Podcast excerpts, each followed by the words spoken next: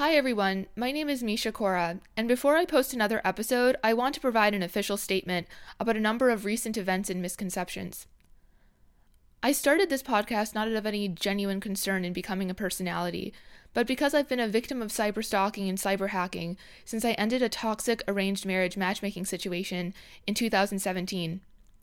By well, I mean he can't get over the fact that I broke up with him about four and a half years ago.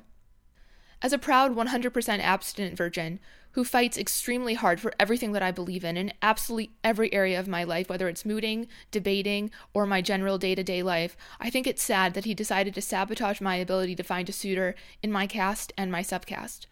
Right when my parents started looking in earnest for a suitable MBA groom for their debutante of the year and multi beauty queen daughter, aka yours truly, he began a smear campaign of epic proportions.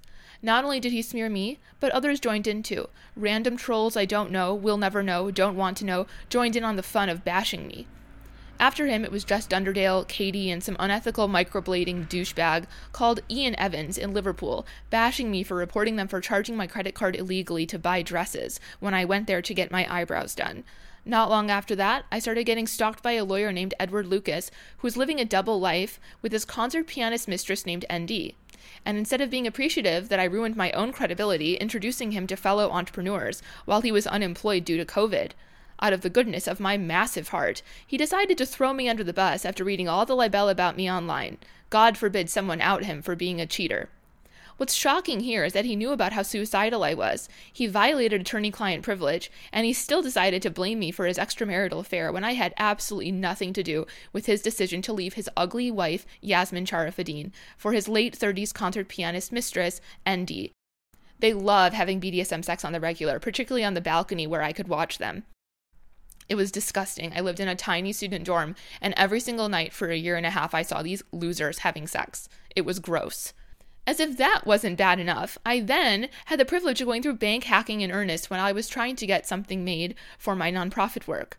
My ex not only hacked this very podcast, but also my email accounts, my bank accounts, and more. Let me make myself clear my ex is the only guy I've ever kissed. I don't date, I've never been on a date. I'm introduced via arranged matchmaking and Western matchmaking.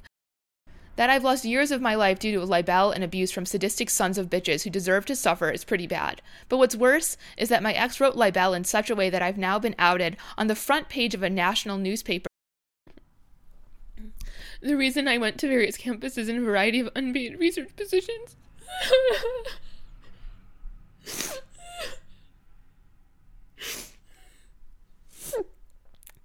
the reason I went to various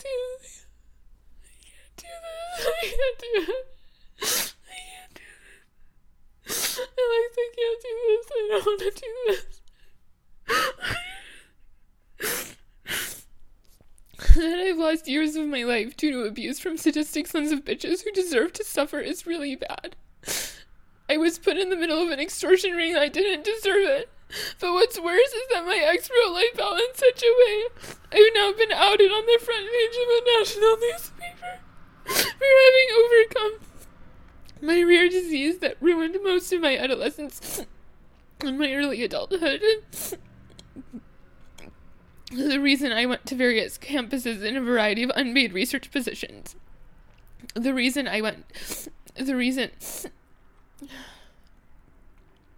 The reason I went to various campuses in a variety of unpaid research positions from the time I was in grade 7 was to cure my rare disease. I didn't like being told that my life would be some disabled girl, so I decided to do something about it at a young age. I can't do this. Oh my god.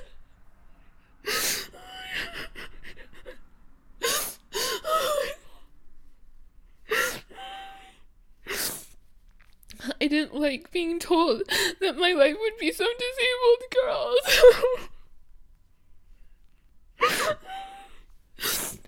I didn't like being told that my life would be some disabled girl, so I decided to do something about it from a young age.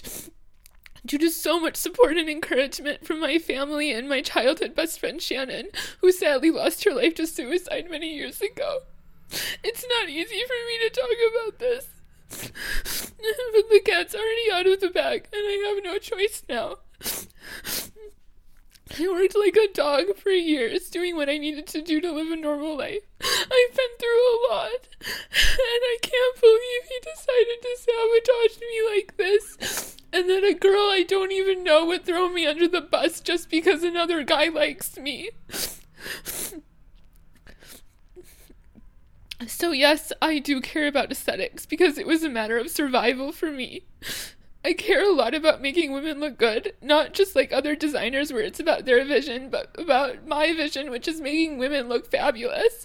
I'm the best in the world at what I do, and it was life or death for me the idea of being a beautiful girl dying at a young age because my doctor in the Caribbean committed serious medical malpractice and got away with it was completely unacceptable to me.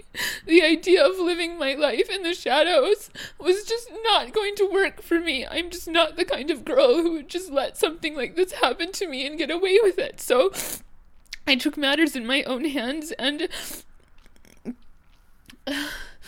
I can confidently state that there is no other designer emerging or established who has thought anywhere near as deeply as I have.